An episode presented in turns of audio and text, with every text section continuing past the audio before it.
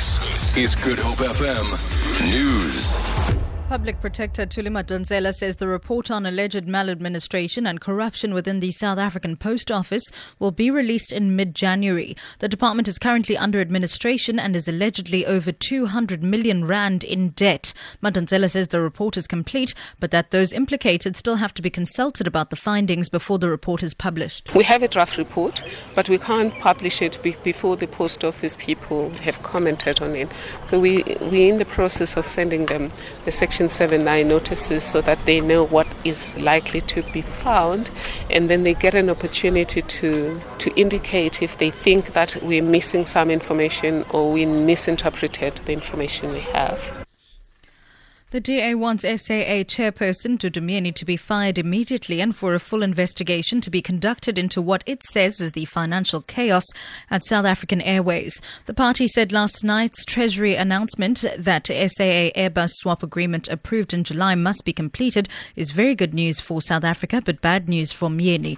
The deadline for the pre-delivery payment of 603 million rand for 10 new Airbus A320s was due yesterday. The new transaction means that SAA will no longer be purchasing planes from Airbus. However, the national carrier will swap the purchase of 10 A320 aircrafts for a lease of 5 A330 to 300 aircrafts from Airbus. The DA's Natasha Mazzone says heads must roll. We've called for the removal immediately of Dudu Myeni as the chairperson of SAA. Her close ties to President Zuma and her political maneuvering have seen a virtual financial crash of the airline what uh, Minister Gordhan did last night certainly gives uh, SAA the financial respite it so desperately needs and also alleviates the continued drain on the national fiscus that SAA has become. Firefighters in the Overberg region of the Western Cape are continuing to monitor hotspots of a mountain fire near Hermanus. The fire started on Sunday in the Fernkloof Nature Reserve and moved towards the Hemel en Aarde Valley.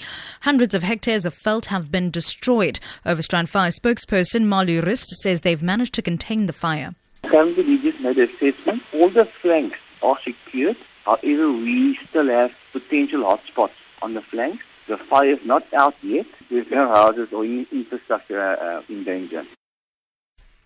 Two men and women have died in this morning's collision involving four vehicles on the N1 near De Doorns. ER24 spokesperson Shitra Singh says three people who sustained serious to critical injuries were transported to hospital for further care. It is understood at this stage that multiple vehicles were involved in the incident.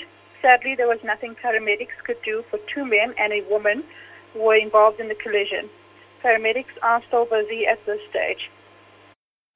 And finally, a group of Kenyan Muslims traveling on a bus ambushed by Islamist gunmen protected Christian passengers by refusing to be split into groups. A local governor says the passengers told the militants to try and kill them all together or leave them alone. At least two people were killed in the attack near the northeastern village of El Wak on the Somali border. The Somali based Al Shabaab group claimed responsibility for the attack. For Good Hope FM News, I'm Sibs Matiela.